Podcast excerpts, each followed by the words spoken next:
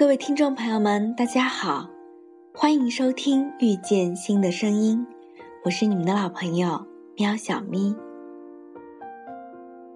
节目的开头，照例先与大家分享一则故事。有个国王喜欢打猎，常与宰相微服私访。宰相最常挂在嘴边的一句话就是：“一切都是最好的安排。”一天，国王到森林打猎，一箭射倒了一只花豹。国王下马检视花豹，谁想到这只花豹竟然使出最后的力量扑向国王，将国王的小指咬掉一截。国王与宰相来饮酒解愁，谁知宰相却微笑着说：“大王啊，想开一点，一切都是最好的安排。”国王听了很愤怒，说道：“如果寡人把你关进监狱，那也是最好的安排吗？”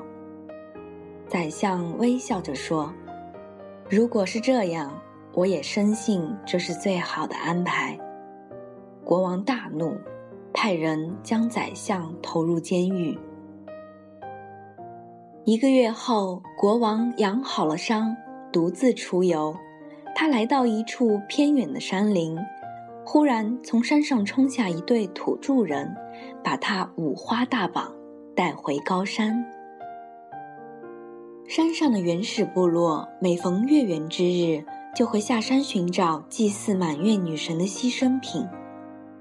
土著人准备将国王烧死，正当国王绝望之时，祭司忽然大惊失色，他发现国王的小指少了小半截。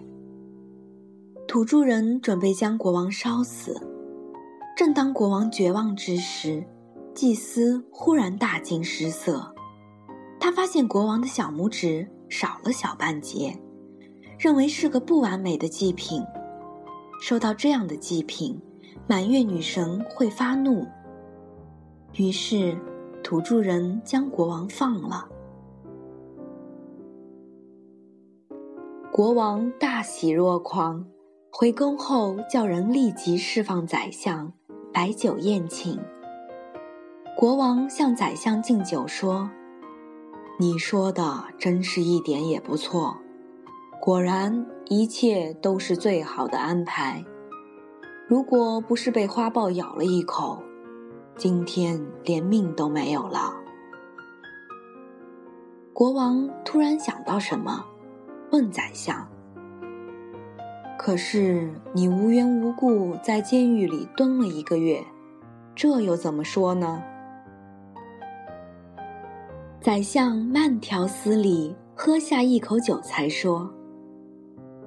如果我不是在监狱里，那么陪伴您微服私巡的人一定是我。当土著人发现国王您不适合祭祀，那岂不是就轮到我了？国王忍不住哈哈大笑，说：“果然没错，一切都是最好的安排。”这个故事在告诉我们一个道理。当我们遇到不如意的事，这一切也许就是一种最好的安排。不要懊恼，不要沮丧，更不要只看在一时。把眼光放远些，把人生视野加大些。不要自怨自艾，更不要怨天尤人。永远乐观，奋斗。相信天无绝人之路，一切都是最好的安排。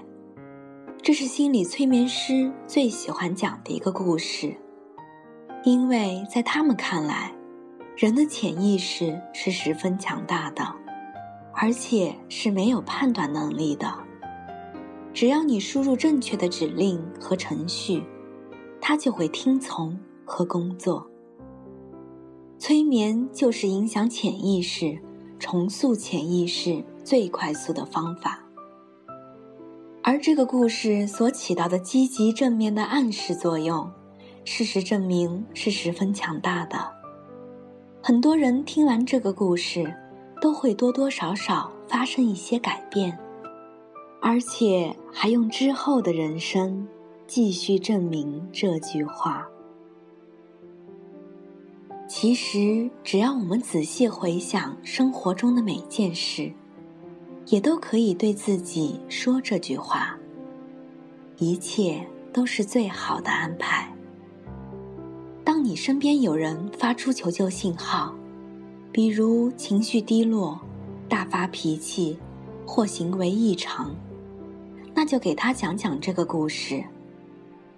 心理疏导远比一些预防举措更加有效。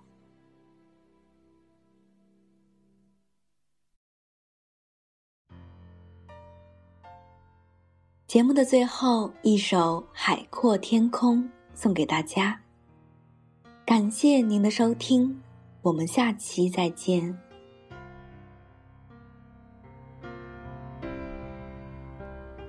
今天我寒夜里看雪飘，怀着冷却了的心窝飘远方，风雨里追赶。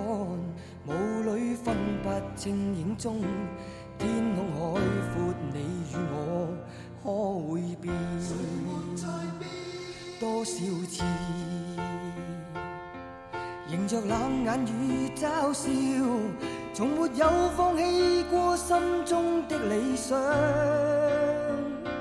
一刹那，仿佛若有所失的感觉。不知不觉已变淡，心里爱。